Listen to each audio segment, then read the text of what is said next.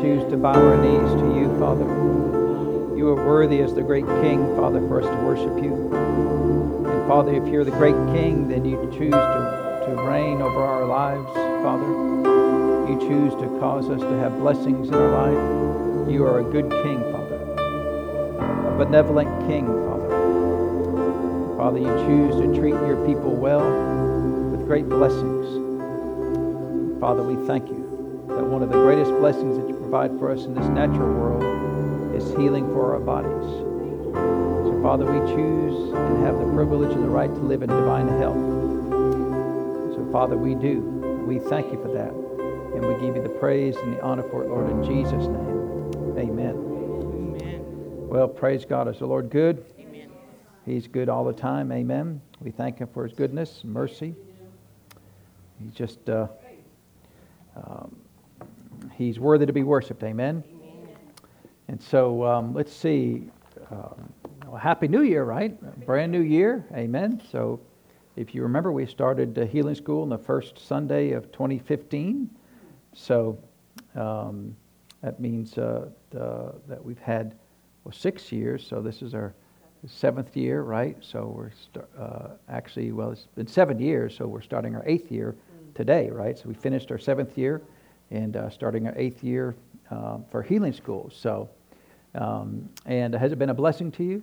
You know, it's been a blessing to me just to teach it, amen. Uh, and so, and of course, we've had some good things to come out of it. We've got to look at a lot of good material. We've studied every healing uh, example in the Bible, right? We've looked at all the examples of Lord Jesus and all the way back from, um, of course, you all know this because you're in healing school, right?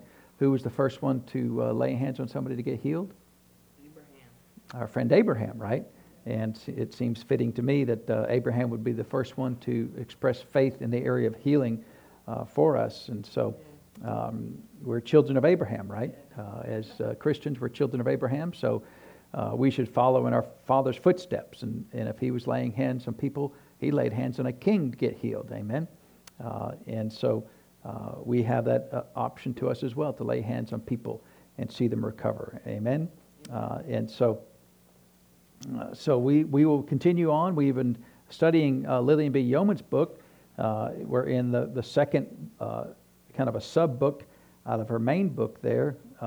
and, um, and this book really is focused on, she's selected several, not all of the examples of healing but several of the examples of healing, and she's kind of been going through uh, those particular examples and, and putting some commentary with that. And um, you know, I wondered if it would be of value to uh, go through all the all the 80, it's like 82 healing examples in the Bible, and just and put some commentary on that, and um, put a book together like that. Um, we'll see if, if we end up doing something like that, you know. But uh, but all of them have, uh, yeah. She got the highlighters right. She's ready to go, right? So. Um, so, uh, but I think that'd be good because really, you know, in the area of healing, because there's so much attacks of the enemy in the area of physical sickness and disease, right? Uh, sometimes it's local, sometimes it's worldwide, right? We've had this uh, insane COVID 19. You know, it's called 19 because it, it showed up in 2019. Well, here we are in 2022, and we're still dealing with it, right? Uh, and uh, it seems like it's, it's trying to fizzle out, you know. I mean, I know that the, the current variant is, is very uh, contagious, but it's not been as, as debilitating as some of the previous variants, as far as I understand it. Um, and I don't really keep up with that all that much, but eventually it has to, it has to wind down, right? Because either everybody's going to get it and be uh, immune from it, or get uh, vaccines from it and be immune from it. Uh, and, um, uh, you know, it, it does tend to mutate, like all things tend to mutate. Uh, but um, those mutations aren't always positive, right? Sometimes they mutate and becomes weaker than it was before. So we'll believe God that it's going to fizzle out and, and we move on from that. Uh, but there's always something going on. Amen. You know, how many diseases do you know of in your lifetime that were never around before your lifetime, right?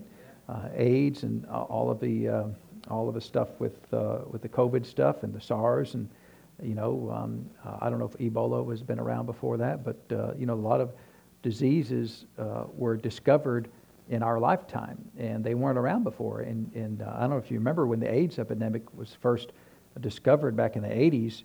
I mean, it was a death sentence, and it was swift. You know, and people got AIDS and they died. You know, there was no there was no options, and you know, people said it was a it was a judgment from God, and uh, uh, you know, sin takes care of itself, right? It doesn't require God to intervene. You know, sin often sin and death always go together. Amen. Uh, and uh, where the judgment of the Lord is, is when He takes His hands off of people, uh, and then the enemy will come in and, and destroy their lives. And so, uh, it's uh, uh, of course the Book of Romans talks about some of those things as well. But um, and we do know that some some sickness is caused by sin, right? but did Jesus ever forgive people when they were in that situation? He did, and then he would heal them, wouldn't he? Right? Uh, it seems odd to me that God would put the sickness on them because of their sin, and then God would allow them to be forgiven for their sin, and then God would heal them of the, of the sickness that He just put on them. It just seemed real odd. Doesn't it seem odd to you that God would do that? You know, that's what crazy people do, right? Uh, they, they make you sick, and then they provide you the, the source to be healed.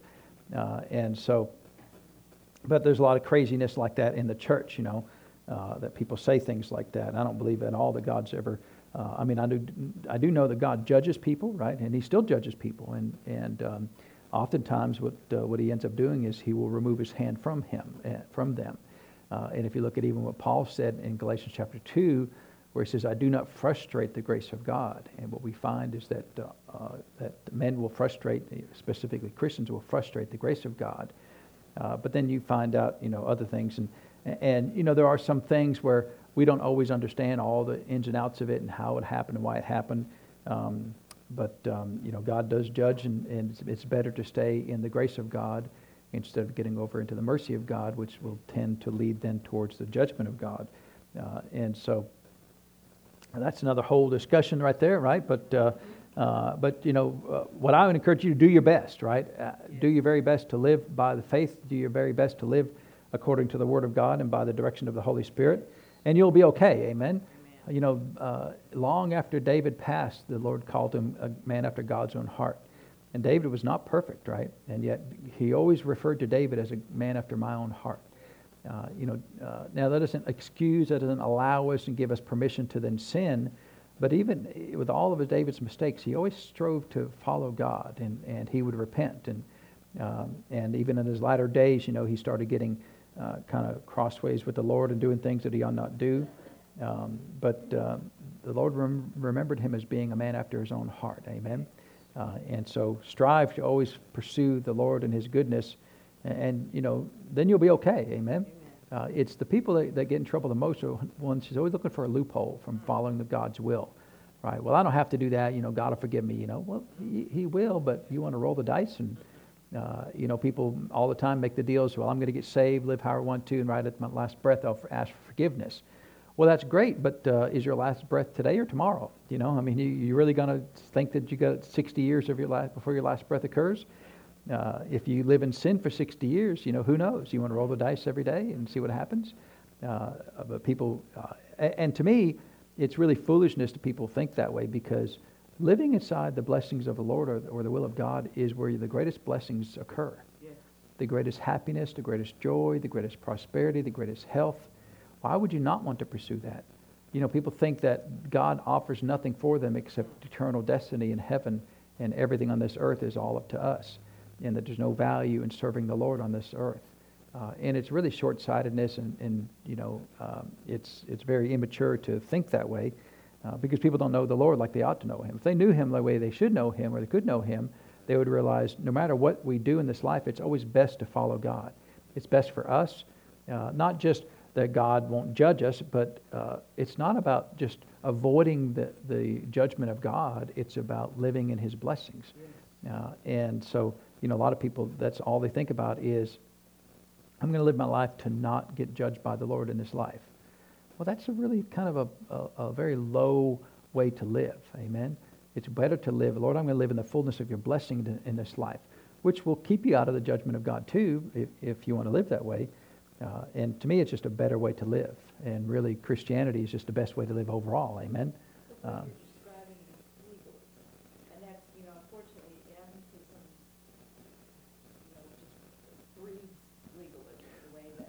they're going to avoid the, the Yeah. Yeah. And the, and the thing about grace is, you know, like anything, grace can be abused like anything that I can live however I want to, right? And a lot of times people go from legalism to, to really excessive grace where they can, you know, over here they would not do anything out of fear of God, fear of judgment of God. And now they're over here that, well, they can live however they want to because God is love. And you just go down the middle of the road and just, you know, uh, just do your very best. Amen. Quit looking for a loophole. And, and, um, and then, but, you know, it, I, uh, I really believe that the issue with legalism is that people just don't know the Lord personally. Because uh, if you really knew him personally, he's not a legalistic God at all, right? I mean, you look at all the things he did. You know, he, I mean, he wrote the Sabbath laws himself, right? Didn't he write the Sabbath laws? Keep the Sabbath. That's one of the ten Commandments. And yet, he violated Sabbath himself. And he said, "Well, you know, you know, the the, the Sabbath isn't your Lord. I'm the Lord of the Sabbath." Yeah. And you know, if you if you're hungry, just go get some corn. You know, no big deal, right? I mean, he wrote the law, and he violated the law. You know, in the sense as far as the letter of the law goes.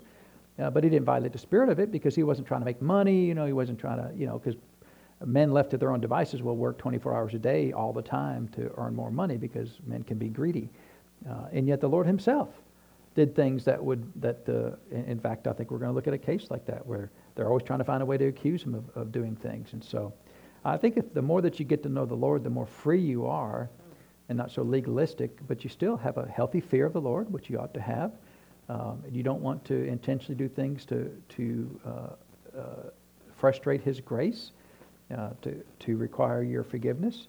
But if you do, the, the, grace and forgiveness is there, right? And so, but to me, it's the best way to live. Happiest, healthiest, most prosperous, uh, most overcoming, most victorious yes.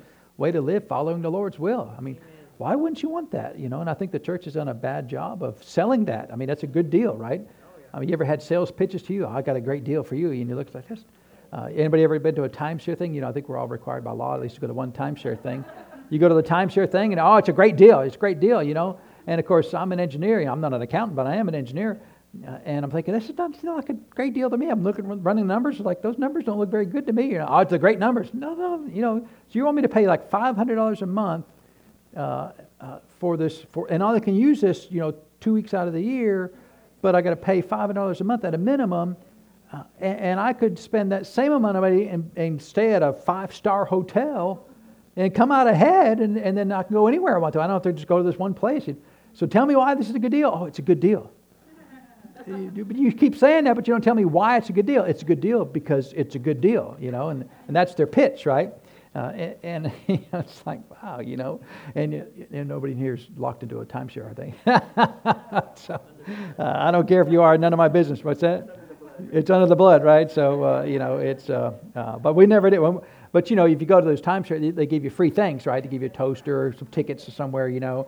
And now the Lord's prospering, but I don't need your tickets. I can go buy my own tickets, you know. And, and, and with the internet, there's 5,000 ways to get tickets now without having to go through the.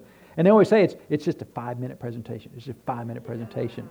And they lie. I mean, they lie. It's like it's five hours, you know, and they put the thumb screws on you, you know. And, and um, uh, but uh, we never we never did uh, uh fall for it. So anyway, praise God. The Lord is good. Amen. Uh, and so uh, we had finished up chapter 2 there uh, about the, the, the, Canaanite woman, and I, I, don't think we did, we never did answer the questions for that, did we? Um, and so she, if you remember, we studied the Canaanite woman there, you know, that uh, uh, her daughter was ill and demon possessed, and she wanted, uh, she wanted healing for her daughter, right? Right, in Matthew chapter 15. And so, and we looked at, the, we went to the kind of a long detail about why she was able to receive healing even though she was not part of the covenant of Israel, right? Uh, and, uh, but she was a Canaanite woman, and, and, so the first question was, what were the Canaanite people known for? What's that? Crimes, tears, and blood. That's what I've got right there, right? Of pages of history with crime, tears, and blood. Um, and um, that'd be a terrible thing to be known for, right? Uh, unclean, right? Yeah. Uh, heathenism. Uh, you know, that's just, that covers everything. Heathenism, you know, uh, and a bunch of heathens. And uh, so, uh, so they were known to be terrible people. And yet she came to the greatest king of the earth, to the Lord Jesus, to receive healing for her daughter, uh, knowing that in and of herself she was unworthy. So she knew, you reckon she knew her, the reputation of her own people? She did, right? and so, how many times did Jesus re- resist her request? We're close. Once, twice. What's the last one? three different, three different times, right? So remember, he ignored her, and then he said he's not sent there, and then he said that, uh, you know, I don't give this, this uh, children food to the dogs, right? So those three different times he resisted her, and she hung in all the whole time, right? Uh, so we're like an auctioneer, right? Once going once, going twice, three times was a time. So you think about that. You know, she had to uh, be resisted by Jesus for three times, uh, and yet she stuck with it, right? I, I mean, I can't tell you how many people you say the least little thing and they get offended and walk off, you know, and like a bunch of babies and just, you know, and, and she wasn't taking no for an answer. She's just going to stick with it, right? You call me whatever you want to, you know. Uh, and, and she stood there the whole time. So, uh, and what did Jesus call her? A dog. And why was being called a dog especially offensive to uh, people in that area, right? So the Oriental people uh, from eastern lands, why was that such a bad thing? Yeah, uh, they, uh, the dogs were considered unclean and loathsome, right? Uh, and so uh, now, I mean, you know, in, in, America, you call somebody a dog, oh, thanks, they're so cute, they're puppies, you know, and thank you for calling me a dog, you know. Uh, but over there, they're, they're terrible things, right? Uh, and so, but over here, you think, oh, is that a compliment? You, you, you must really like me, right? And so, and what was the great compliment that Jesus gave to her? Great is thy faith. And only two people, he said, had great faith, you know, in the Gospels. And who were they? That's not in the questions here. That's just, uh, that's, what's that? The centurion, the centurion, right? Uh, and, uh, and this woman of Canaan. Uh, neither one of them were Israelites. That's, you think about that. The people that had uh, the covenant with God, the caretakers of the Word of God for centuries, no one ever was said, was said to have great faith from that people right? Uh, and then people, strangers, right? We, that's what we, we looked at the law. They're called strangers, foreigners, right? Strangers were the only ones who had great faith according to the Lord Jesus. Uh, and that just tells you a lot about uh, uh, a warning for us that we, we don't need to get complacent in our lives. You know, uh, even, even in the church, right, as a church as a whole, sometimes we in the charismatic world think, well, we're the caretakers of faith. You know, we're the faith preachers, right? We preach all about faith. And, uh, and then you get some some Baptist person that's got greater character than all the charismatic people in the world, right? Uh, and puts puts all us to shame, and uh, and and and then you get you know someone who's never even heard of healing walks in and gets off a deathbed, and uh, and how is that fair? That you know the Pentecostal people have been trying to get healing for 20 years, and somebody don't know nothing walks in and gets healed immediately, right? Uh, that just seems unfair. Well, it, it's it goes back to the whole thing of the whole history of the charismatic and Pentecostal church is we, we so often get sidetracked mm. into legalism and, and things that are, that are un, uh, un, invaluable, right? Things that are not valuable to the move of God. Uh, and um, the Pentecostal church nearly uh, wiped out the move of God by measuring your skirt and measuring your hair and counting how many things are jewelry. I mean, I look around here, all the sinners we got right now, you know, all these women wearing jewelry, right? Women wearing makeup, you know, bunch of sinners you are. Uh, and probably, I bet some of you got uh, maybe an open-toed shoes. Of course, it's wintertime there, but you know, a bunch of heathen, right? Uh, but we got we got uh, sidetracked in all that mess, right? Doesn't amount to a hill of beans, you know, about anything. Uh, instead of advancing faith and increasing in faith and growing in faith when the move of God wasn't there, which we should have done, we should have because we knew about faith, we knew about healing. All we had to do is find the Word of God and grow in that more and more every year. But instead, we got sidetracked on just foolishness and things and wasted uh, decades of, of time that we could have been advancing the cause of faith. And then you get these people that walk in, you know, have been to a denominational church for 50 years, never heard a thing about healing, and walk in and get healed. Oh, wow, God heals? Yeah, I'll take some of that. Uh, and they believe it, you know. And so, so uh, we, it's a warning to uh, the people, you know, we're not really caretakers of the faith because the faith was given to the whole church, but we have kept that alive as far as believing in healing but even a lot of Pentecostals, if you talk to them about healing, they're like, well, you know, they're still, Lord, if, it, if it's your will. I know you can, but I'm not sure you will, which is at least a little step ahead for some people. You know, some people don't believe that God will at all, you know. Uh, uh, at least some of the Pentecostal church believe that God can, but they're not really sure that He will, and so their, their level of faith is kind of stagnant, right? It's, stay, it's been at a certain level and really hasn't increased like it could have and should have, amen? Uh, and so uh, and even, uh, um, you know, the, the statement that we've always made is that it's God's will every single time without exception to heal your body.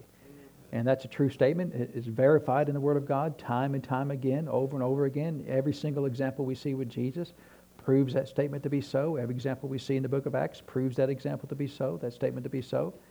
And yet, to tell that to some of the Pentecostals, they look at you like, what, what do you mean? That, that can't be so, right? Do you really believe that? Uh, and um, I've had Pentecostal people ask me that. You really believe that?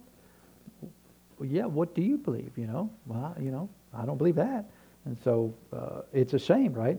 No different, though, than, than, the, than the, uh, the, the whole nation of Israel. Amen. They, they were there when Jesus showed up. They should have all been cheering, excited. All the leadership should have been cheering. Oh, he, this is the Messiah. That's all. They, they knew the word of God. They should have been welcoming him. And, and, you know, they all invited him to their houses because he was the one who could draw thousands of people. So they didn't want him for his miracles. They wanted him for, for, for their social status, right? Hey, I invited Jesus to my house. They could care less about his healings. They were just concerned that, uh, knowing that uh, he could draw thousands of people, they were wanting to get involved in that and be seen as, as important people and more concerned about their status in society than they were about their status in their covenant uh, relationship with the Lord. Uh, and it's just amazing, you know. I mean, uh, and of course, after he died, then, then they had to double up, right? Well, we got we got to squash this, right? Even though all the early evangelists were, were the apostles and Jewish, right? All, all of the church started from the Jewish nation and spread from there. And for, but even for decades, it was, it was primarily uh, promoted by the Jewish people not the leadership, but by the Jewish people, right? Paul, all the apostles were Jewish. Uh, and, um, and it's really, you think about it, uh, you know, they had tens of thousands of people. One, one number I saw estimated was 80,000 people at a church in Jerusalem. 80,000 people. That's a lot of people, right? And in, in a church, even today, that'd be a very large church, right? That's, there's no church in America that big. Uh, and, um, uh, I mean, the only one I know is, is Dr. Cho's church in, in Seoul, South Korea. Uh, they had like a million uh, members in that church. Uh, and I don't know of any other church even close to that, but uh, there may be some. I'm not aware of them.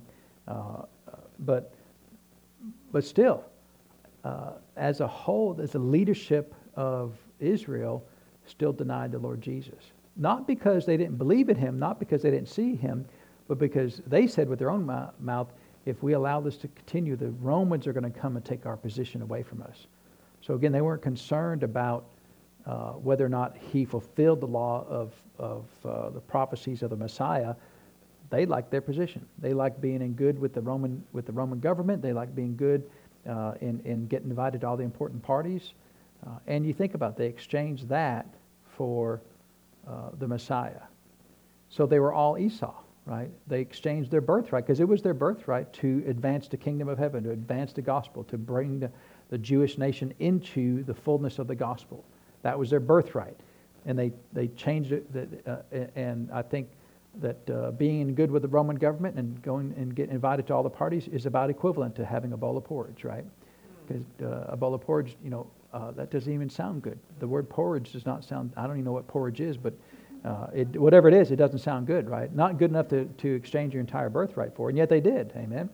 And the Pentecostal Charismatic Church, we're no different if you're not careful you know, uh, people outside of the quote faith movement will come in and just swoop in and just take all the faith, right? Uh, uh, but um, uh, they'll have to get through folks like me, though, before they do that. Amen. I'm going to be advancing my faith all the days of my life. Amen. And to the best of my ability, just stay ahead of the curve. And so, so the woman, it was great is thy faith. That was a great compliment, wasn't it? Amen. And then we had two bonus questions, not part in the book, but we did cover this in the class according to uh, Luke 11, uh, what, what word describes the woman's attitude?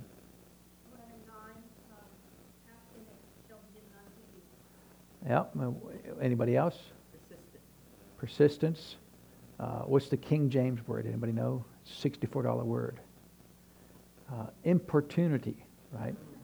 Uh, that was the $64 word from Luke chapter 11, which means shameless persistence right? And that's the, that's the attitude that the, that the woman, the Canaanite woman had, right?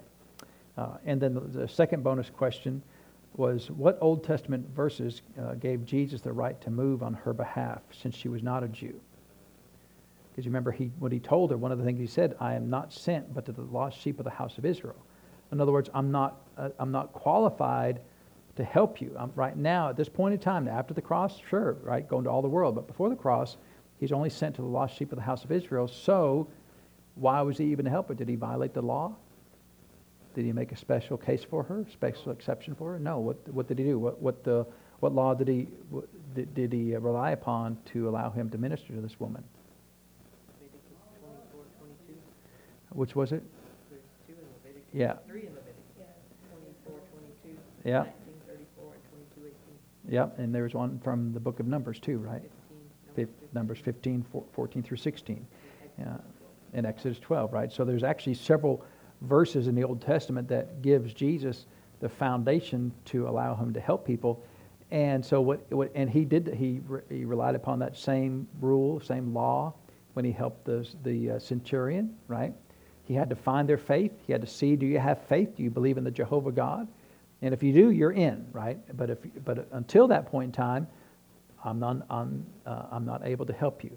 Uh, and so they were able to, he was able to use that loophole that he, he put in there, right? He's the one who, who inspired Moses to write it. Uh, and so he put that loophole on there. Hey, I got a loophole right there for you, right? And of course, uh, the Jews completely missed it, right? They're just right over their heads, right? Uh, because all of his laws were there to allow the, the strangers to come in and be part of the covenant of Israel. Because the law says if they come in and accept Jehovah, then it's the same law. Not, not a different. They're not second class citizens, first class citizens.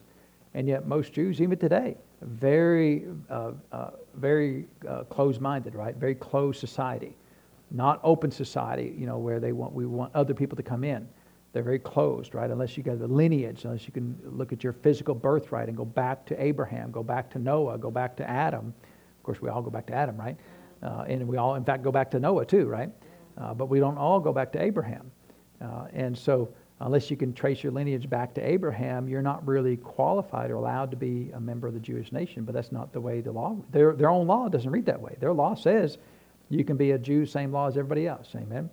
Uh, and so, And, you know, when a Jew, this is a pet peeve of mine, most of the Jews that we have in this country are Ashkenazi Jews. They don't Yeah. even come from Abraham's line. They Oh, came yeah. from a Turkish tribe Yeah. that took the Jewish religion because they were being persecuted, and that was Yeah. the only one that at that time wasn't being persecuted. So they're not even true really, lineage. Yeah. And, and I, I've gotten into a huge fight with a girl. I find that hard to believe, Sue. She knew she was Ashkenazi, but she Yeah. didn't know what it meant. Yeah, And I explained it to her. I said, so I'm, I'm as much Jewish as you are. Yeah, And oh, man, did that set them off. yeah. In fact, you're more Jewish because you accept the Messiah because he was prophesied and you accept the prophecies are so, right? Uh, and so, and I don't know how any, any Jewish person of any, of any uh, intellectual honesty could not line up all the prophecies of, of the Messiah and the life of Jesus and not come to the conclusion that, well, clearly he's the Messiah, right? I mean, you got all the prophecies, born in Bethlehem, city of David, you know, a virgin, right? I mean, Isaiah prophesies to be a virgin. Uh, I mean, all these things point to, and, and uh, even natural history points to, shows that there was a person by the name of Jesus that was around that time that did spectacular signs and wonders. Uh, and, um, and yet they, uh, because the risk is too great. You know, it, it, it's, it's, uh, some people get in their, into their lives to where their lives are so uh, predetermined by their tradition and their history that breaking out of that is nearly impossible, right? Because some people, you know, they go to, you know, for example, a denominational church, even say something like a Roman Catholic church, has got very high levels of, of traditions and, you know, the, all the little things they do and, and um, you know, how they take communion. And, and, and you get that person, and if they get some light about, hey, I don't have to do all those, those legalistic things, a lot of them, it'd be so hard for them to leave that. Now they're still a Christian, right? They could leave that and be, you know, if they were a Christian before, they could still be a Christian after that. But to leave that, it'd be so hard for them to do that. Amen. Uh, and and so that doesn't mean you have to give out all give up, uh, give up all those traditions, uh, but you should add faith. But see, they see it as if I add faith, I'm going to lose all that stuff. Well, you don't have to necessarily lose all that stuff, right? Um, in fact, we had uh, one lady asked us why we don't say the uh, the doxology and the benediction, uh, and um, we we just don't. I mean, there's no no reason why we don't do it. No reason why we do it. Do it. But is there anything in the Bible says you got to do it? Uh, I mean, there's nothing in the Bible says you got to do it. Now, I got no problem with doing it. I don't really know what that means, but you know, I know there's a benediction. There's you know, Father, Son, Holy Ghost, and uh, and um, uh, and a lot of churches still do that. Um, but see, for some people, they couldn't give that up, so they have to stay where they're at, right? They, uh, and so, uh, I mean, I had one person tell, tell me uh, they go to the church of First, uh, First Church of Doubt and Unbelief. Uh, and, you know, it's one thing going to a church that just kind of neutral, doesn't really teach, you know, about healing or, you know, but it's another thing to, to get up and say healings of the devil and tongues of the devil and God doesn't do miracles and God doesn't heal you and, and you know, if you blink twice, you're going to die and go to hell. I mean, to me, that's pretty tough to go to a church where it's actively preaching against what the Word says. You know, one thing ignoring things that you don't know about and, and not comfortable with, a whole different thing to, to say you know and you really don't. Uh, and uh, and then they get some light, but they couldn't leave that uh, because of their traditions. Well, if I go, the church says, if I leave this physical building, I'm going to die and go to hell. And, and so they don't leave because although they got more light, they're still afraid that if they leave that, that door over there, they're going to die and go to hell because they don't go to that physical building. And it's like, well, you know, it's not. Does a physical building save you? Did a physical building die for you or shed any blood for you? But if you don't go to that building with that name on it, you will die and go to hell. Which is just, I mean, that's really, you know, people, intelligent people say things like that, right? Intelligent people uh, that, that have college degrees say things like that you know and it's just like that's amazing to me that a, a, an intelligent human being with all the information we have about the word could say those words right? If you don't go to this building with that with that name on it then then you will die and go to hell. But they won't leave. Uh, what's that? It, it, it, it's uh, oh i know i know. It's uh, and you could show where the word doesn't say that you know because they'll pull out one little scripture uh, you know, and we won't go into the scriptures because then, then we have to start naming names, right? Uh, even though I know you all probably know who I'm talking about, but I'm not trying to talk about them. I'm just saying the whole point of it is sometimes, just like the Jews were so stuck in their relationship with the Roman government, they were afraid to, to, to add faith to their life. Uh, and because of that, you had these Syrophoenician people coming in, these Canaanites coming in. I mean, the Canaanites, Syrophoenician people, the same group, but the, the centurions coming in and just passing you right by pass you right by. So I ain't letting nobody pass me by. I'm going to pursue faith and stay ahead of the curve all the days of my life. Amen. Uh, and so, so I thought that was a that was a great study there because there's a, there's a lot packed in that. You know, you have to dig a little to get all that information, but it, it's a good it's really a, a, good and a great study, I think. So, so then she comes to uh, chapter three and she starts talking about the man with the withered hand. So let's turn over to John chapter six, and we'll read the foundation here of, of that study there.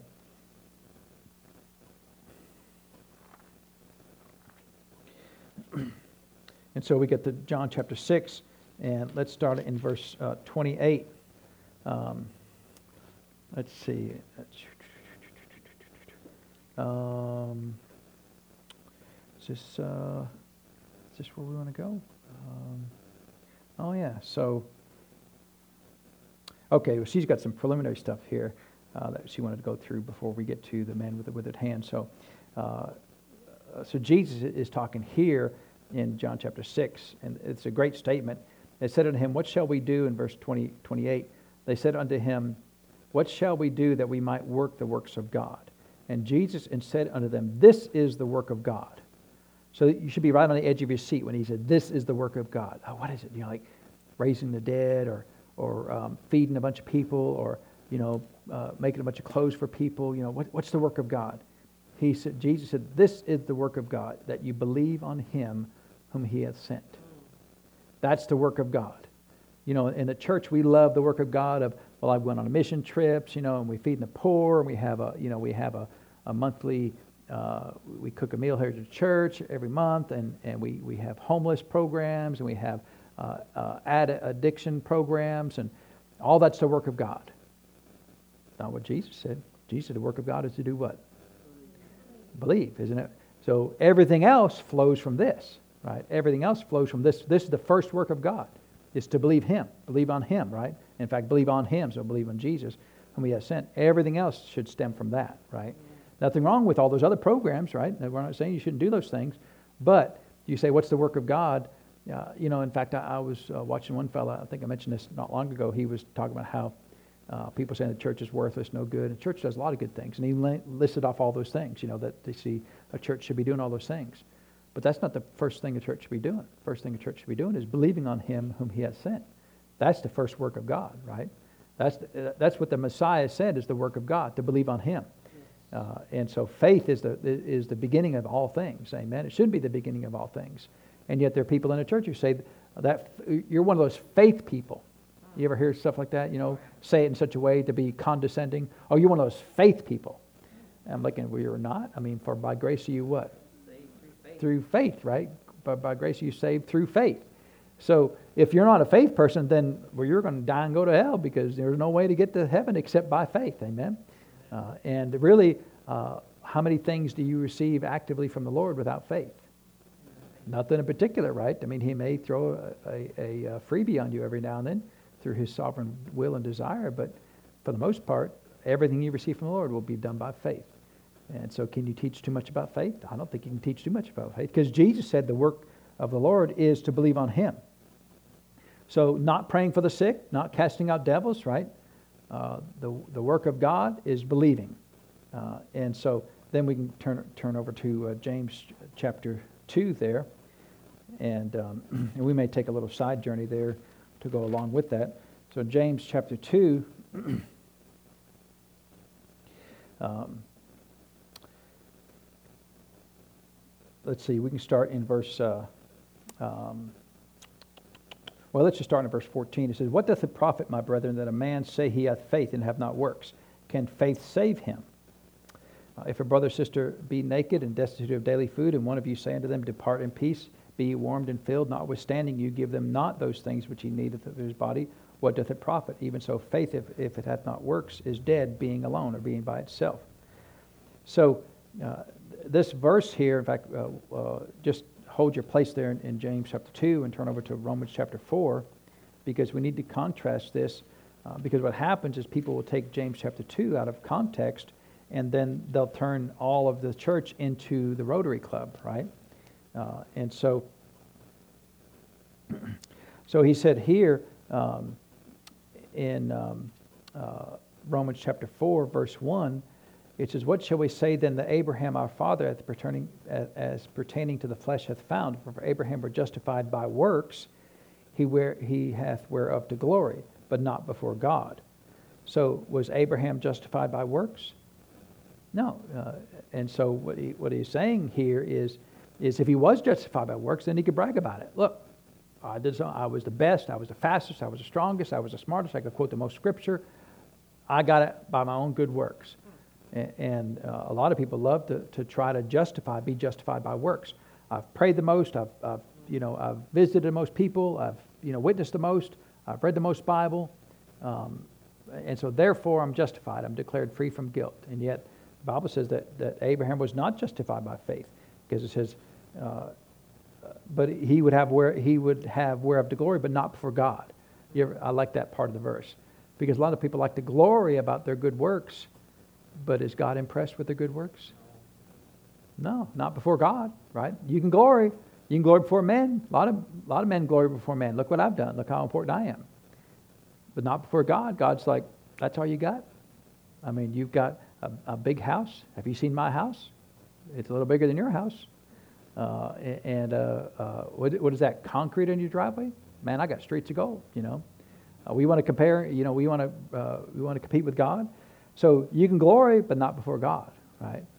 So what, he, so what did he say? For, so for what saith the scripture? Abraham believed God, and it was accounted to him for righteousness. So how did uh, Abraham get justified? By believing God, right? So, so if you're not careful, you'll think that James and, and Paul are in conflict, right? But if you go back now to James chapter 2, uh, he said, faith, uh, faith without works is dead, back in verse 17. Even so, faith, if it hath not works, is dead, being alone. So, uh, verse 17 starts with the point of you have faith, right? So, if you had faith, then you're already like Abraham, you're already justified. Amen? So, uh, what he's saying here is these other things are important. Are they important? Is it okay to, to feed the sick and, or feed the, the hungry and clothe the naked? Sure. And what he's saying is that, you know, a lot of Christians won't help anybody, right?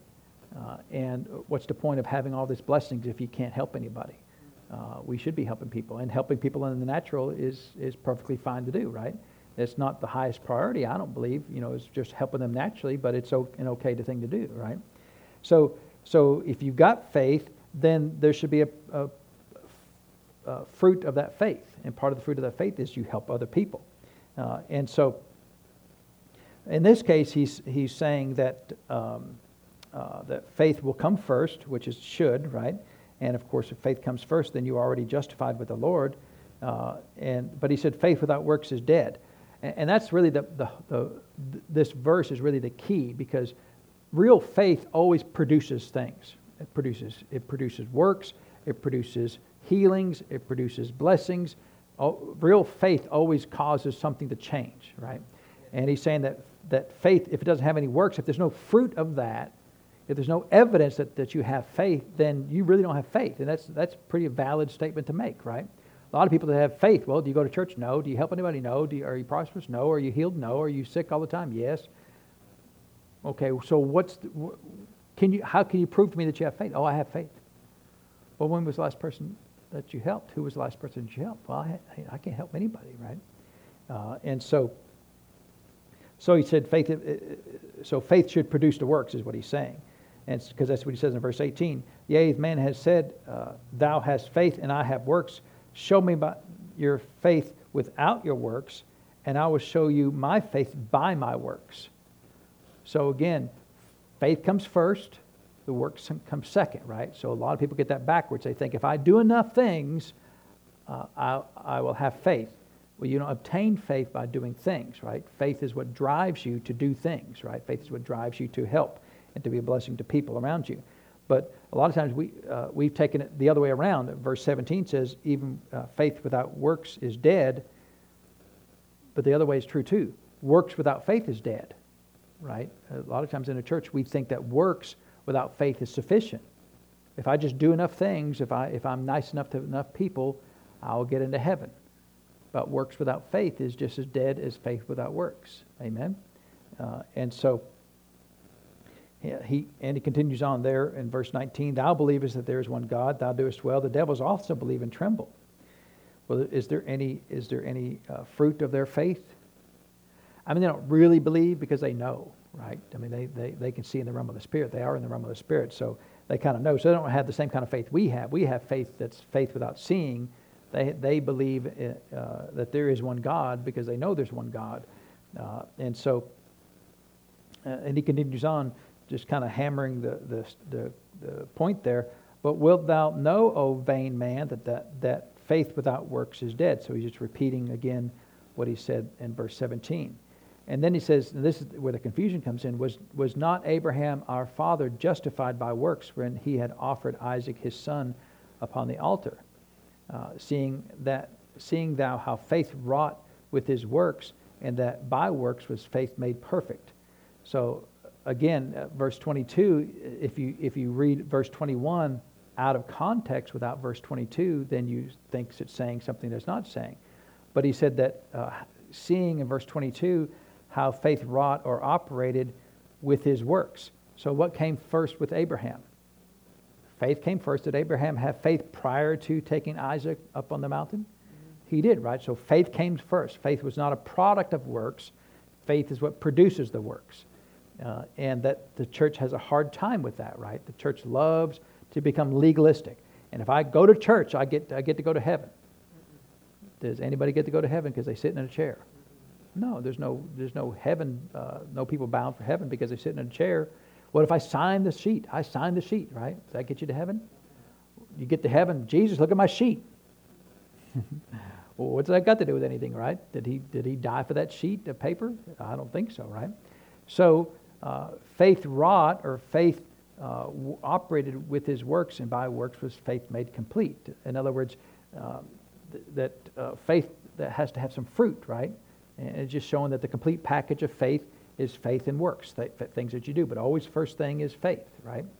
Uh, and so, uh, and, and, that, and that should help us get out of some of our legalism because, again, we, we, we're comfortable in a church many times that if I just do all the things that church tells me to do, I'm fine, right?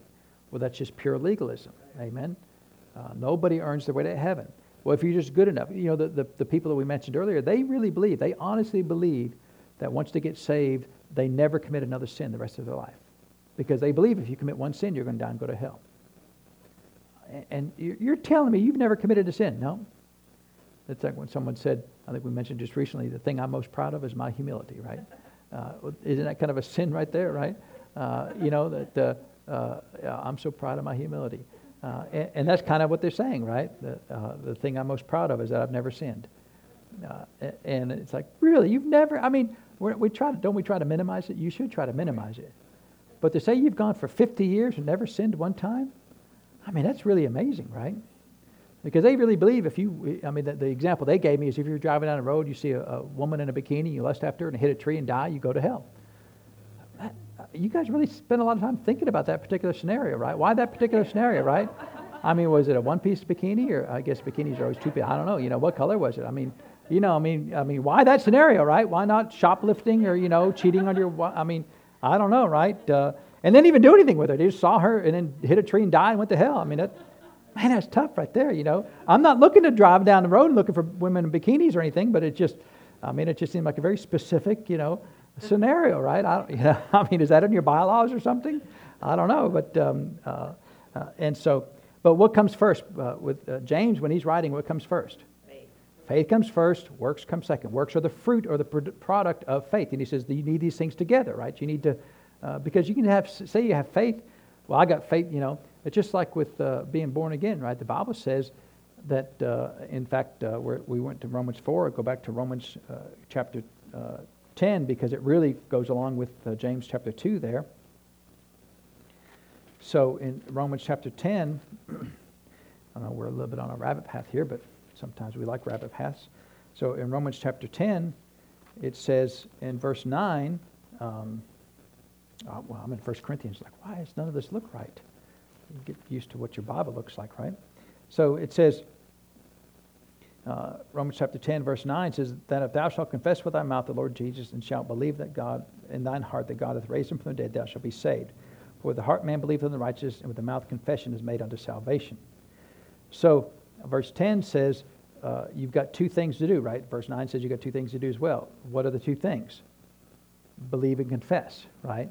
Well, that's exactly what James is saying that faith without works is dead. So, faith comes first. You believe in that God raised Jesus from the dead and then you do what? Confess him as your Lord. So that's the product of your believing is it produces the works of confession. And that is when the full, complete package of salvation occurs, not just the believing part, right? Well, I believe in Jesus, fine, you're still not going to make it to heaven. Have you confessed Him as your Lord? Have you chosen to yield now to Him as your Lord and Savior all the days of your life? See, a lot of people believe in God, but He said in, in James chapter 2 that that's fine. Devils also believe. So I, I, believe in Jesus. Well, you're right up there with the devil. You know, uh, you haven't made it, you got to make it at least past what a devil does, right? A devil can believe in, believe that God is the one true God. That's great. Not enough to get you to heaven, right? You got to believe and what? Confess. Confess. Well, see, uh, we were talking about that on a Wednesday night. Uh, were you here on that Wednesday night? We had a, a visitor, and we said, uh, only got to do two things, right? According to the, the, book, the book of Romans, two things: believe and confess. Believe and confess, right? Uh, and, and, and, the visitor, uh, you know, I'd encourage you, if you go visit a church, don't start correcting the pastor the first service. Wait at least a service or two, right? He said, well, you know, you got to do three things too. Do what he says. Well, if you go back to Romans chapter 10, does it say that if thou shalt confess the Lord Jesus and believe in thy heart and do everything he says from now on, that you'll be saved? Does it say that? It doesn't say that. It says those two things, right? So to, to add to that, then you're changing what the word says, right? Uh, and, and, I'm kind of like the word because to me, if, if the Lord wanted to add, could he have added that? He could have said, and, you know, unless you do. Now, see, that's the, that goes back to the one church. They added that third thing because they said if you don't do everything the Lord says, which is don't, don't walk in lust to women in bikinis on the, on the road. And why is she in a bikini on the road anyway? Why is she in a pool somewhere? I mean, it's just kind of weird, you know. I mean, why, why, is, why is she out there to begin with, right? Maybe someone needs to get her a blanket or something. But anyway, you know, but see, they added that believe in your heart, confess with your mouth, and don't lust over, over women. Because if you lust over women in bikinis on the road to work, you're going to not go to heaven. Well, didn't they add that? They added that, right? Because if you happen to believe in, uh, in lust after a woman, uh, can't you ask for forgiveness? I encourage you don't be doing that, but still, you know. Uh, but that, uh, see, we got to go back to what the, what, the, what, the, what the word says, right? So, so James says that when you have faith and works are a product of that faith, then it's complete. You know, that's the full package. That's what Romans 10, 9, and 10 says, right? That's what Abraham did. Is he believed God and he did and, and, and he did the works that faith produced, right? Which is to go and offer Isaac there. So, so I wanted to make sure that you saw the contrast because a lot of people think James and, and Paul are in conflict. And they tend to lean towards, you know, legalistic people always lean towards, towards James. And, and you know, lib, uh, liberal people always uh, lean towards Paul and Romans and say, I'm free. You know, I just have to go, I got to believe. I got to do nothing else. But they're together, right? They're, they're, it's the exact same thing, just said in two different ways, right? There's no conflict there at all.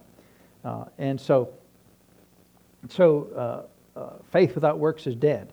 Uh, now, again, in the, in, even in a Pentecostal world, we'll take that to a legalistic uh, extreme and say the work that you've got to do if you're in faith is to get rid of your medication. Well, who made you the, the, the rule maker? Yeah. Right? Is that, uh, does, it, does the Bible say that? That the only way that you can have faith is to do it this way, is to get rid of your medication, right? uh, go walk out in a, in a, in a busy highway. Uh, it's faith, right? Uh, that's called presumption, right? I mean, didn't the devil try to tempt Jesus in that? Throw yourself over the cliff. You know, the Bible says angels will, will, will, um, will take care of you, right? Bear you up lest you dash your foot against a stone. And, and, and Jesus said, uh, Thou shalt not tempt the Lord thy God. Because that's what people do a lot of times in faith. They call it faith, but they're really tempting the Lord. They're, they're trying to get the Lord to do something that, that is not necessary, right? Uh, and they're trying to tempt them into doing that. Well, Lord, you, you've got to take care of me. The Lord be like, see you in heaven. See you here in just a few minutes, right? Because you're going to walk on the street. See you in a, you know, a couple minutes there, right? Uh, I'm not obligated to do that. And if the Lord said to go do that, you know, you go over there and help that person, but you got to cross that highway right there. Well, then you could cross it in faith, right? But that's the same foolishness people, you know, take up deadly snakes, right? And there's, you know, they're still, uh, of course, uh, one fella, uh, he's one of those folks who just who just a brawler, right? You know, oh, you're you're part of those. There's you're part of that church, right? You could always hear that little attitude they have, you know. And he said, "So, do y'all handle snakes?" I said, "No, but I'm talking to one right now, you know." Uh, and um, I didn't really say that, but uh, that would have been a good comeback, right? That'd have been pretty funny right there, right? I'll have to remember that next time someone like that asks me a foolish question like that. Uh, but see, uh, we, we got off into that foolishness, right? I'm going to go handle a snake. Well, that's, that's exactly the temptation that the devil tried to get Jesus to do. Jump off because doesn't the Bible say that he'll give, he's given his angels charge over us, right? To keep us in all of our ways, lest we dash our foot against a stone? It does say that, right? But does that mean I got to go looking for stones? Well, Lord, there's a stone. I'm going to I'm to rear back and, and swing my foot at it, and you got to you got to keep me from dashing my foot. The Lord said, you know, see you at the hospital, right?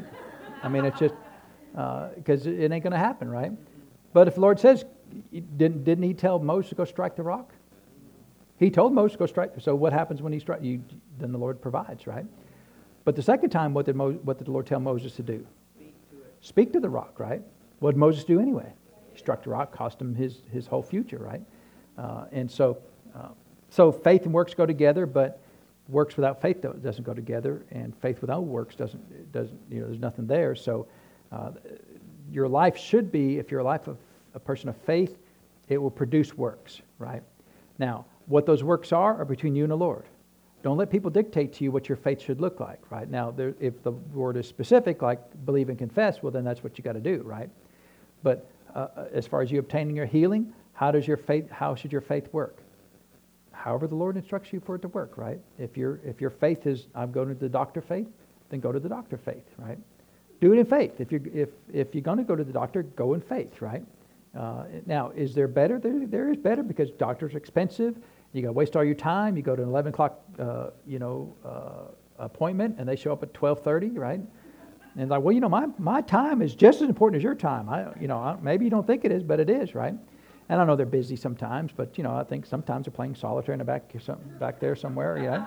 Uh, and uh, I don't know, but but you know, uh, how your faith is expressed many times should be between you and the Lord.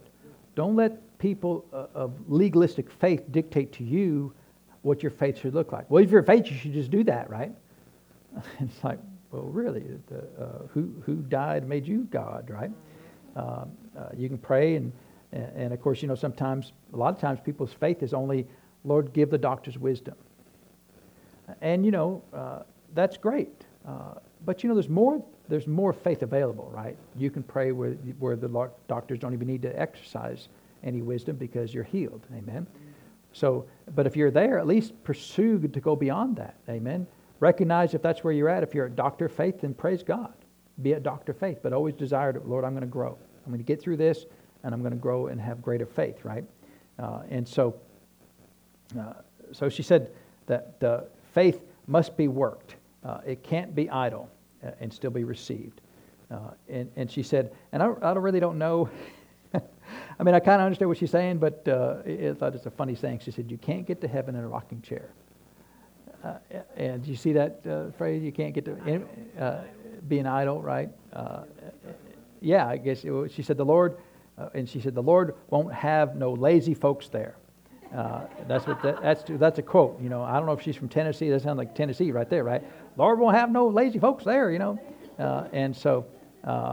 So I don't really know. I mean, I think what she, I, think I understand the gist of it, but but uh, I don't know if that's sure that's, that's the best analogy in the world. But because uh, I like rocking chairs. I mean, you know, I uh, go to go to uh, Cracker Barrel, sit on a rocking chair, you know, look at all the people fussing and fighting in the parking lot there, and uh, and so, um, but faith, real faith, will produce works in your life. Right? It'll produce works of healing. It'll works, uh, produce works of helping people. James is the whole context of James is helping people, but other parts of the scriptures talks about faith, uh, not just helping people in the natural world, but helping people uh, not with just food and clothes, but helping people with healing, helping people with deliverance, right? Helping people with, with uh, uh, salvation. So there's a lot of aspects of faith that we can produce in people's lives, not just in the natural world, right? Uh, and so don't limit it, amen? Don't be legalistic. Uh, uh, oftentimes we, we try to replace faith with works, that, that if I have works, then that's sufficient. But always start with faith first and let the faith produce the works, and then you'll be okay, right? Uh, and then, um, so then she, she uh, switched gears, started talking about Isaac, and we'll, we'll finish up there. We'll, we'll pick that up next week. But um, uh, happy 2022, right? Good year to start living uh, in divine health. Amen. We can live in divine health, be free from all sickness and disease and aches and pains. Uh, and it's a choice, right? Uh, we get to choose to live that way. It was a, a great price was paid for us to live that way. Amen. Jesus uh, paid a great price, suffered in, in a great amount, uh, more than we'll ever imagine, right? Um, I, I, mean, I've never, I know a lot of people have seen that movie, uh, The Passion of the Christ, uh, and a lot, there's a lot of this, the uh, uh, suffering that Jesus went through that's shown in that movie.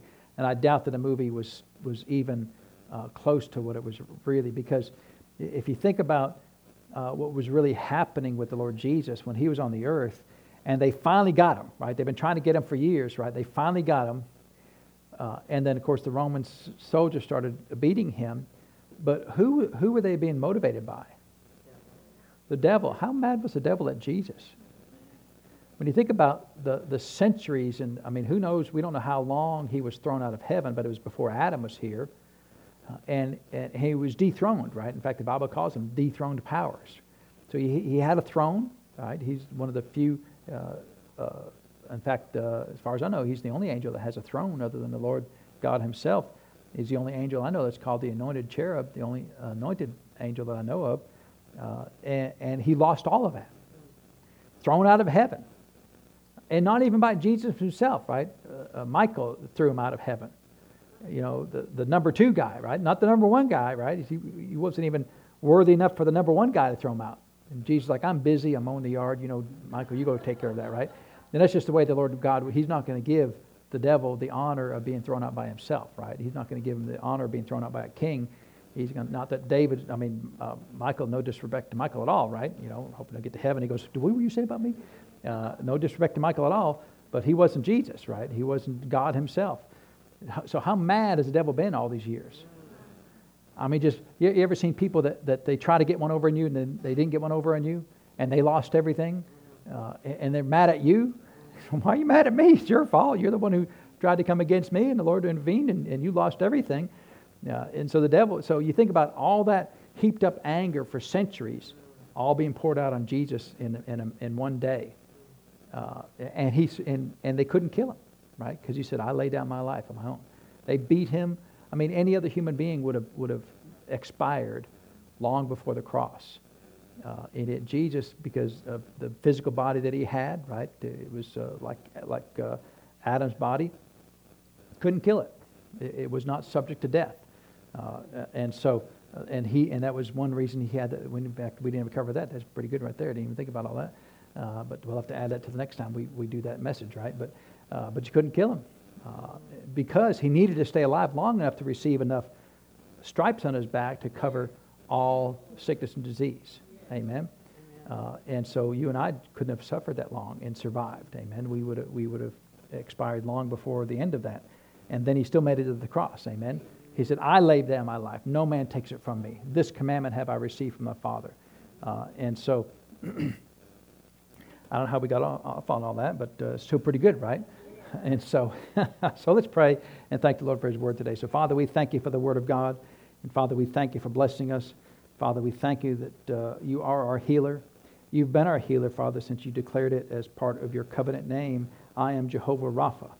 And Father, if you were Jehovah Rapha to your people, a natural people uh, in the earth, uh, then you're Jehovah Rapha to your spiritual people of the earth today, Father and that covenant has never come to an end. You're still Jehovah Rapha. And so we choose to believe in that, Father. We thank you for that. We give you the praise and the honor for that, Lord, in Jesus' name. Amen. All right, praise God. Well, let's get ready to receive this afternoon's offering. First offering of uh, Healing the School for 2022, right? Um, and I appreciate y'all's faithfulness in giving. Amen. The Lord is good, and uh, um, you know, you, you really can't give. You think, you think about if, if, you, if you could give what you have to give doctors, right? If you give to the Lord what you have to give doctors to care for you, right? I mean, you know, uh, I, I had to get one stitch in a finger. One stitch. They charged me $2,000 for one stitch, you know. Uh, and, um, and we're way cheaper than that, right? Uh, of course, there's no charge for it, I know. But, you, know, you just think about uh, you know, a lot of people outside the church, oh, the church, you know, they're just oh, money hungry and all this stuff. It's like, well, you go, you compete, compete with the doctors, right? You go to a lawyer, right? Hey, how you doing? That'll be $100. I just said hi. Well, it's $100, right? Uh, if you said hello, which is two syllables, that's $200, right? It's $100 a syllable. Uh, and so, um, but praise God. We'll come ahead, Mr. Jared, and um, receive the offering. So we'll pick this up next week and continue on here with uh, um, the man with the withered hand there. We, had, we haven't made it to the man yet, but we're, we're heading that direction. Amen. Uh, and um, I just, uh, uh, I believe 2022 will be a good year. Amen. We'll see more heal- healings and miracles this year. Amen. Uh, and uh, we got to see some good ones last year. I expect to see some more good ones this year. Amen. Uh, and some greater ones. And so, all right, we'll be blessed and we'll see you. yes, ma'am. Yep. Okay. Yeah. Um, um, well, good. Praise God. Well, that's all right. Well, we'll believe for full, complete recovery then, too, right? Amen. All right. Well, we'll see you next Sunday then.